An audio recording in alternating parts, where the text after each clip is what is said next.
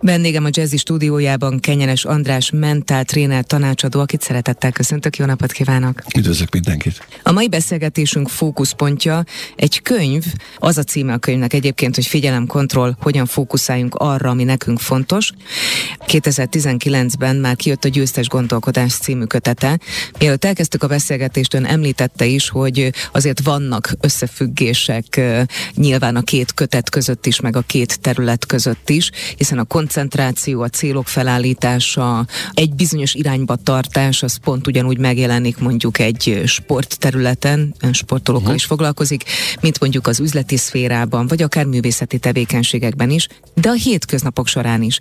És én azt gondolom, hogy a figyelemkontroll pont azért lehet izgalmas nagyon sokunk számára, mert olyan kérdéseket vet föl, amelyeket lehet, hogy magunknak nem teszünk föl. Például arról, hogy mi viszi el az időnket, esetleg miért késünk el olyan sokszor, a munkahelyünkön vajon az a 8-9 óra, amit bent töltünk, az valóban minden percében hasznos-e? És hogy amikor hazaérünk, akkor jól használjuk-e az időnket? Az a kapcsolat a győztes gondolkodási figyelemkontroll között, hogy valahol abból, ugyanabból a gondolatból indulunk ki, sors Isten végzett kimiben hiszen túl nálunk is van a lehetőség irányítani az életünket. Tehát ez az alapkiindulás. Győztes gondolkodás a sportolónál hogyan tud mentálisan fejben az adott sportjában úgy alakítani a helyzeteket, hogyha mondjuk kicsi az önbizalma, picit növelni, hogyha nehezen tud fókuszálni, figyelmét megfelelően irányítani, és itt, hogyha abból az energiaforrásunkból indulunk ki, hogy idő, mivel töltjük az időnket, ott is lehet azért megfontolni, hogy vajon mennyiben szeretnénk mi irányítani, tehát a saját életünkbe, és mennyire hagyjuk, hogy ezt mások, ezt a gyepőt kivegyék a kezünkből, mert sokkal jelentkező, az biztos ilyen szempontból.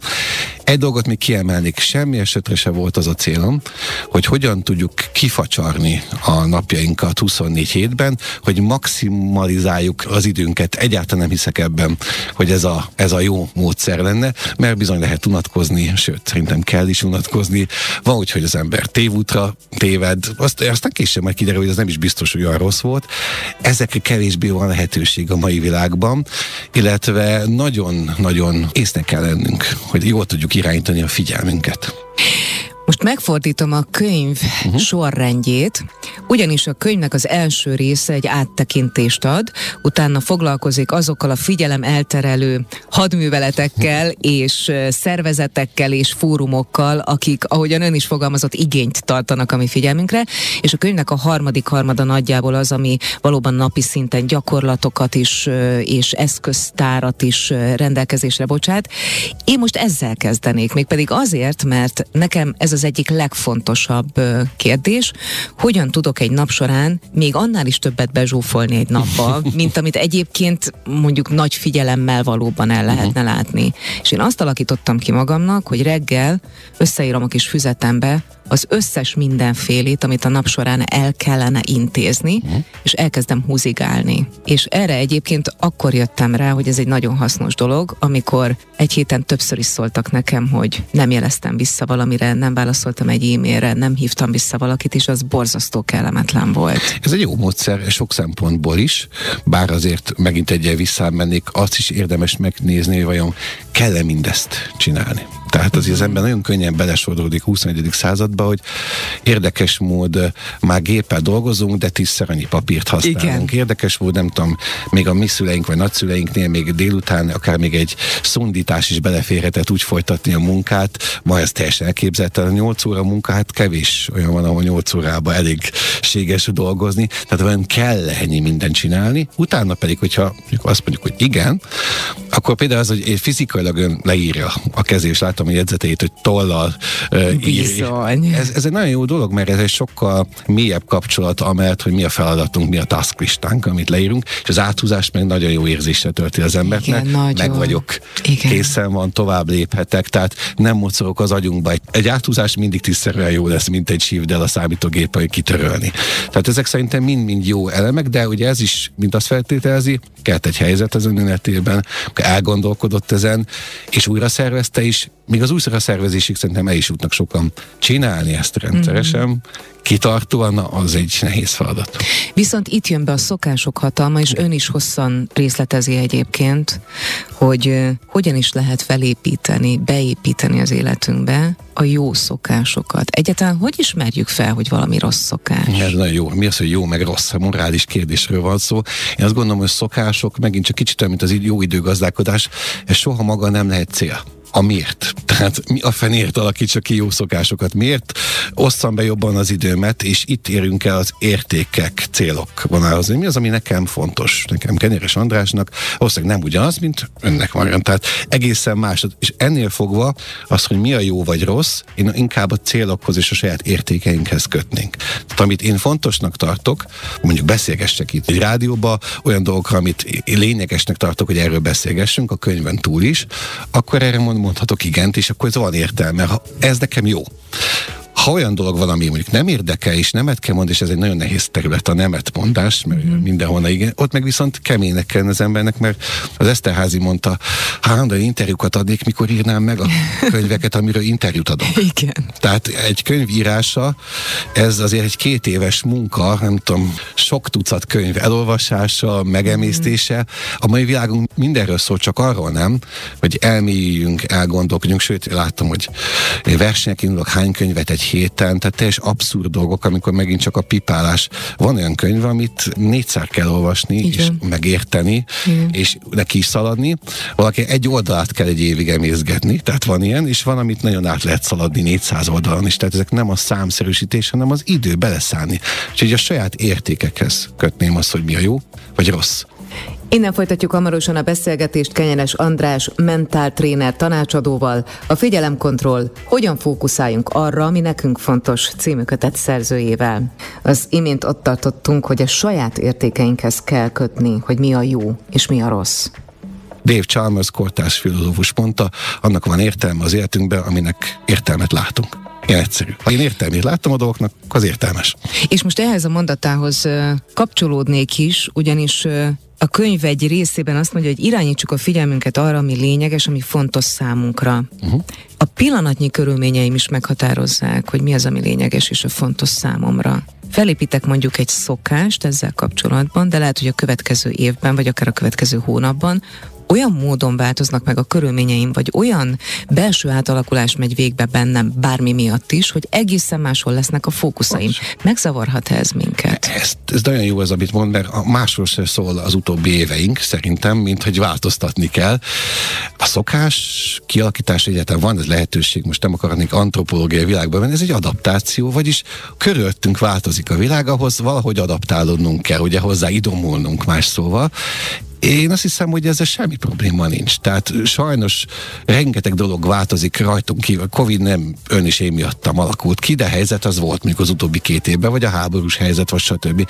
Ehhez lehet állandó stresszelve, oldalkat olvasva tovább stresszelni magunkat, vagy azt mondani, hogy ami fontos, azt megpróbálom behozni az információt, hozzáteszem szerintem nagyon nehéz tiszta információt kapni az információs társadalom világában, majd tíz év múlva elmondják, hogy mi volt 2022-ben, és az összes többit meg azt megnézi, hogy én mire tudok hatni saját életembe. Azzal kell foglalkozni. Tehát, hogyha jó rádióműsort tudok csinálni, az az én nekem fontos dolog, akkor ezzel kell foglalkoznom.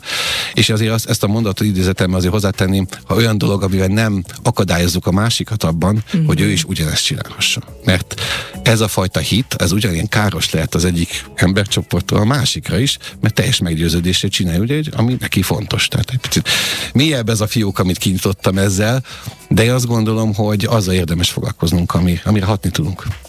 Egyébként most felsejlett bennem egy kép, hogy például az én két nagyapám pihenésként használta az újságolvasást. Uh-huh. Tehát nekik az egy elfoglaltság volt, hogy amikor nem a munkájukkal foglalkoztak, akkor meghallgatták a déli híreket, meg elolvasták az újságot. Mi is ezt csináljuk, csak négyszer annyi vagy tízszer annyi mennyiséget próbálunk meg befogadni, tehát már nem pihenésre használjuk vagy igen, ezt. vagy nem, vagy nem is vitatkozza, kicsit beszélgessünk erről, hogyha visszamegyünk egy 60 éve ezelőtti újság hasább hosszára, egy témában mm-hmm. jóval hosszabb volt mm-hmm. az. Tehát szinte ma már azt mondják, regény nehezen olvastak az emberek, nem tudják követni 20 oldalon keresztül mi van. Ha állandóan blogokat olvasunk, két scroll, hosszú szövegeket, akkor nincs elmélyülés. Tehát egy Thomas Mann könyvet az ember akkor nem tud elolvasni, ha állandóan blogokat olvas, mert abba el kell mélyülni, bele kell mm-hmm. élni magam empatikusan. Ez időbe és energiába telik. Tehát azok az újságolvasásunk ilyen hatalmas lepedők voltak, Igen. azért ott egy cikk hosszú volt, és azokat még legtöbbször újságírók írták. Tehát az egy szakma, legyünk őszinték, amihez azért sokszor, hát nézzük meg száz év ezelőtt, a nagy íróink is ugye újságba dolgoztak, tehát nem csak novellákat, vagy nem tudom, költeményeket. A mai világban sokkal több főcímet olvasgatunk, én azt hiszem. Tehát, az, és azokból próbáljuk összerakni? Igen, igen.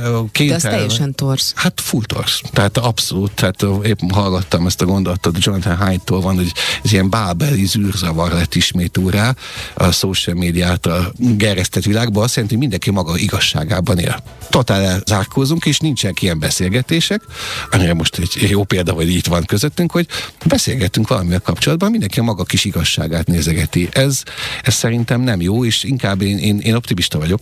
Tehát ilyen szempontból szerintem egy vagy nyugati világban vagyunk. Most még lövöldöznek fegyverekkel, néhány serif dolgozik, de ez előbb valamilyen határt kell szabni ennek a figyelem hackingnek, ami most történik, mert ez, ez nem oké. Okay. Tehát egyébként legtöbben érzik is. Nincsek jól attól, mondjuk, hogy telefont nézegetnek 6-8-10 órát emberek, tehát ettől nem leszünk jól. Attól leszünk jól, ha összejövünk, beszélgetünk, megosztjuk a bajainkat, gondjainkat, eszünk, iszunk egy jót. Tehát itt egyszerűen emberek együtt dolgoznak, és lehetőleg dolgozunk egy olyan cél irányába, ami ott a csoportnak fontos és lényeges. Tehát mi a lényeg túlmutat rajtunk. A selfie kultúra meg mire mutat állandóan én, én, én. Most az ember az énben nem boldog. Az ember a miben boldog. Pont kettő egymásnak ellentmondó. Innen folytatjuk azonnal beszélgetésünket Kenyeres András mentáltréner tanácsadóval, a Figyelemkontroll című könyv szerzőjével. Azt mondta, hogy az lenne a fontos, hogy ne az én, hanem a közösség az együtt határozza meg az életünket, ami mondjuk még 15 évvel ezelőtt is szerintem, vagy 20 évvel ezelőtt így volt. Biztos, Tehát akkor még a biztos. social media nem határozta meg ennyire Abszolút. az életünket, és, és összejártak emberek. Én mégis azt gondolom, hogy visszatérve ugye a, a hírek fogyasztása és a, és a pihenésnek a kapcsolódására, hogy sokan annyira elfáradnak egy nap során, hogy már semmi más nem akarnak, csak bekapcsolni a tévét, és nem gondolni semmire. Uh-huh. És lehet, hogy a figyelemrablók, a figyelemhekkerek pont erre építenek, hogy az elmagányosodó társadalom az azért is alakul ilyen rohamosan át, vagy jönnek létre ilyen atomizálódó egységek, mert annyira fáradtak vagyunk, hogy már az érzelmeink kifejezésére, megélésére is fáradtak vagyunk. Abszolút biztos, hogy igaz. Ebben nagy igazság van. Én azt a kérdést tenni fel, hogy miért vagyunk fáradtak? Vajon, vagy nem a pont a rengeteg lehetőségtől vagyunk fáradtak?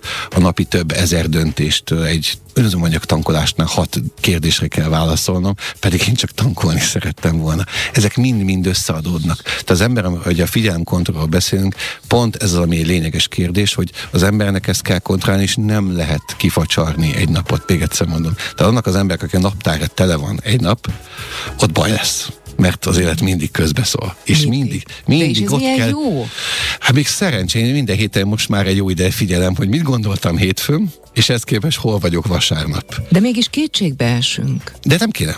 Én azt gondolom, hogyha, és itt már eljutunk egy kicsit a másik végletre, gyerekekről beszélgettünk előtt, a hallgatók nem tudják. A gyerekeknél, hogyha ez ilyen óvoda kortól azt tanítjuk, mert az iskolának a közösségi szellemen keresztül, hogy közösségben vagyunk, hogyan viselkedünk, hogyan nem, ezt is tanulják az iskolában, ez olyan fontos dolog. A másik dolog, amit kell tanulni, hogy saját erejéből, ha neki feszül, rengeteg dologra képes az ember nem a főnök függvénye, nem a tanár függvénye, hanem az ő függvénye is nagy százalékban. És ha így állunk a kérdéshez hozzá, azért szereztek így idősebbekkel beszélgetni, vagy egy podcast műsorom is legutóbb 92 éves úriemberre beszél, ritkán beszélgetnek 92 éves emberre rádióba, vagy nem tudom, podcastbe, és ott olyan végtelen nyugalom volt a tekintet, ja, hát láttam már ezt is, láttam már Igen. azt is, azt is túléltük. Ezek kellnek nekünk ezek az impulzusok, hogy mi sokkal többet túlélünk, nem, nem menjünk csak halál élményre, sokkal több mindenre vagyunk képesek, mint hogy gondolnánk. És hogyha ezt meg lenne ez a hit bennünk, akkor azt mondjuk, akkor majd azt szerint alakítunk dolgokat. Tehát meg, megoldjuk. Meg.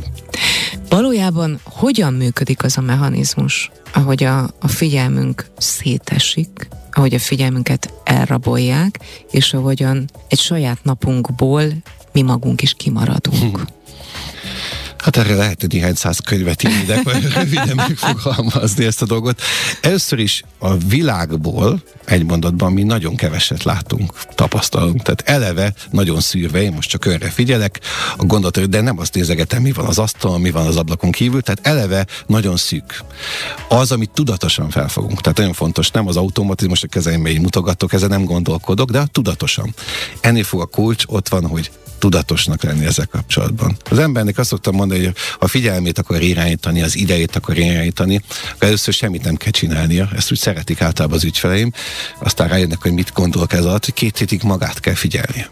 Tehát egy ilyen figyelemnaplót írni, mi az, amit csinálok, mi történik, hol folyik el az időm, mennyiben foglalkozok olyan dolgokkal, ami nekem fontos, mennyiben olyakat, amit kell, nem tudom, számlákat fizetni, nem tudom, úton lenni egy A-ból B, ezek benne vannak az életben. És megnézni, hogy hol lehet ezen változtatni. Mert valakinek 10%-ot lehet, valakinek 80-at. Tehát mm. különböző az életünk. Tehát én nem vagyok mondjuk alkalmazott, nekem egy kicsit szabadabb az életem, de voltam az 10 évig, és az egy másik helyzet volt, hogy be kell érnem mondok egyet 8-ra.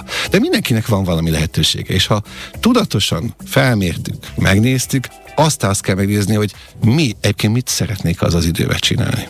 Tehát mire kell nekem az idő? Na ez az, mert hogyha nincs olyan célom, amire szívesen felhasználnám ezt a maradék időt, nem is fogok arra törekedni, hogy legyen. Pontosan, pontosan. de itt azért, mielőtt nagyon pat helyzetbe találnánk magunkat, azért el lehet azon indulni, tetszik egy ilyen gondolat, ha úgy nem találod az életed célját, értelmét, vagy ilyen gondolat, akkor segíts bárkinek, ki körülötted van. Bármiben, bárkinek. Tehát nem kell világbéke, egyszerűen akár egy idősebbnek bevásárolni, akár az iskolában segíteni, mindig van hol segíteni, és akkor az ember megtapasztalja, hogy akár az erejével, fizikai, akár a szellemi erejével, hogy milyen jó dolog az, ha az ember valami önmagán túlmutató, és nem akarok ilyen nagy szavakat használni, transzcendentális élmény, de ez annyi tud lenni, hogy segítesz egy másik embernek. Miközben te morfondírozol azon, hogy mi lehet az én életem célja, ez már megint egy ilyen self-kultúra, ego-kultúra, segíts valaki másnak. Bármibe. És az ember, ha ezt elkezdi csinálni, azért az nagyon jó érzés. Tehát szerintem mi így vagyunk valahol, lehet mondani, összerakva, hogy a segítés, a nyitás, a meghallgatás, az egy marha jó dolog, csak a világ konfetizáport nem fog senkire dobni rá, hogy gratulálunk, hogy ez sikerült, az belülről kell megélni.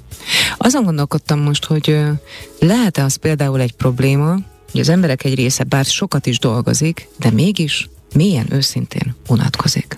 És pontosan azért, mert unatkozik, még akkor is, hogyha ő maga ezt nem méri föl, vagy nem válik ez benne tudatossá, még azt sem mondanám, hogy teljesen céltalan. Egyszerűen csak így lóg. Uh-huh. Úgy, úgy, úgy van, megcsinálja, amit kell, de egyébként pedig csak úgy lóg a világban. Egy ilyen felületre nagyon könnyen rákapaszkodhat egy figyelemhekker. Hát kapaszkodnak is. Ráadásul. De hogy nem csak lehet ez a nagy probléma? Biztos, hogy az, hogy az egyik a másikból jön. Unatkozik, vagy pedig a céltalanság. Vagy Tehát céltalan. igazán értelmetlen látni. Én láttam a napokban egy, egy jó remek felbérést sok ország, száz ország fölött pérték, hogy akik bemennek az emberek dolgozni, alkalmazottak mennyiben látják értelmét a munkájuknak.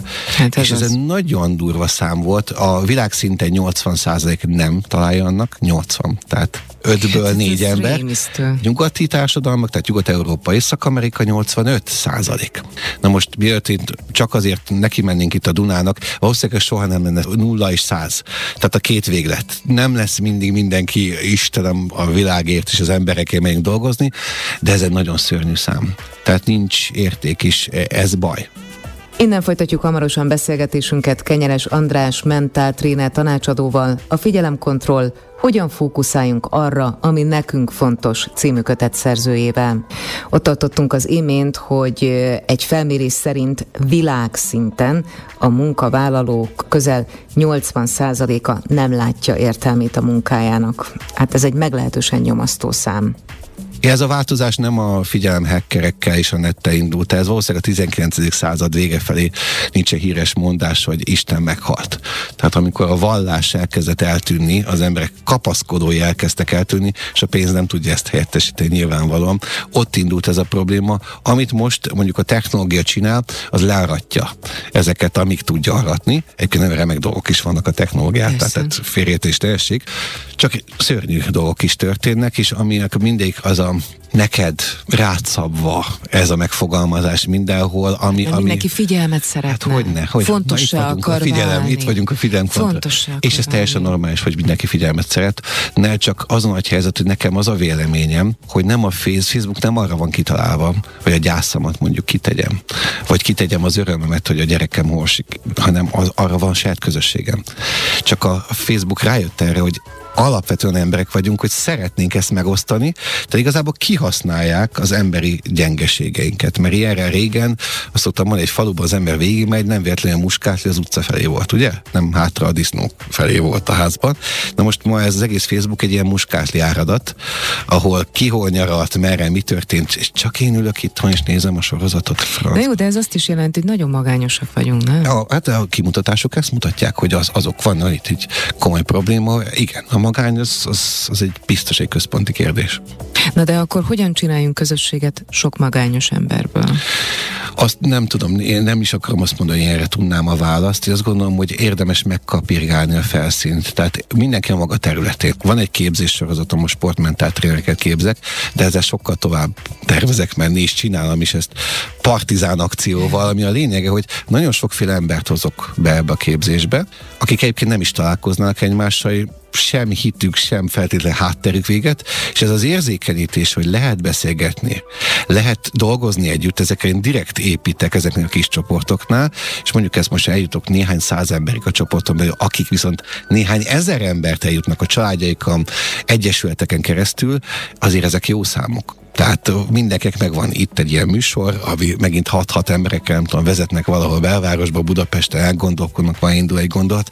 Mindenki tud maga környezetében, mert pont az akadályozza meg a dolgokat, hogyha azt mondjuk, hogy mit tehetek én? Ez a gondolatunk. És azt gondolom, hogy igen, sokat.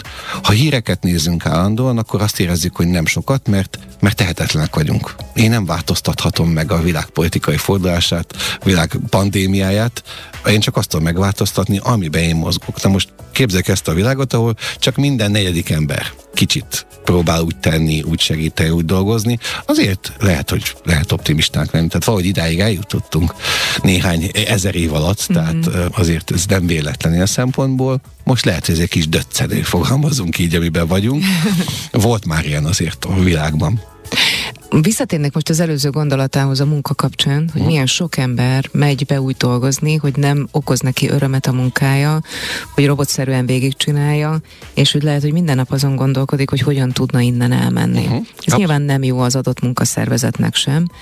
És ezen bejutott, hogy a Szepes Mária annak idején írta, hogy a munka meghatároz. Tehát, hogy nagyon fontos, hogy a munka, amit végzel, ami egy napodat reggel a készülődéstől az esti hazatérésig, a gondolataid, az érzelmeidet, mindent meghatároz. Tehát nagyon fontos, hogy Abszolút. olyan munkát végez, amiben van Csak örömöd. hogy határozom a gondolatot, hogy izgulok, gyoborgörcsöm van tőle, hát ez az. vagy pedig úgy, hogy fontosnak tartom. Hogy fontosnak Igen. tartom, meg hogy engem is tartson fontosnak az a szervezet, oh, aminek a része vagyok. Igen, igen. Szóval, hogyha ilyen sok ember érzi magát rosszul a munkahelyén, akkor vajon mi lehet az egyén szintjén az első lépés? Hiszen ön is azt mondta az imént, hogy nem állhatunk úgy hozzá a dolgokhoz, hogy nekem semmire nincs ráhatásom, hiszen Igen. akkor robotként végigélem az életemet. De az egyén... is letolom már magamra. Meg letolom magamra a felelősséget. És amit, amit most, az pont a felelősségvállalás kérdése. Hát igen. Mennyivel egyszerűbb, hogyha hát ilyen a világ, meg ez a fő. Dolgozni kell, kell, hogy, ah, pénzt kell keresni. De ezek igazak? Tehát a, Persze, hogy igazak. Abszolút, a... Csak mégis azt érzem egyébként, hogy egyébként, hogy,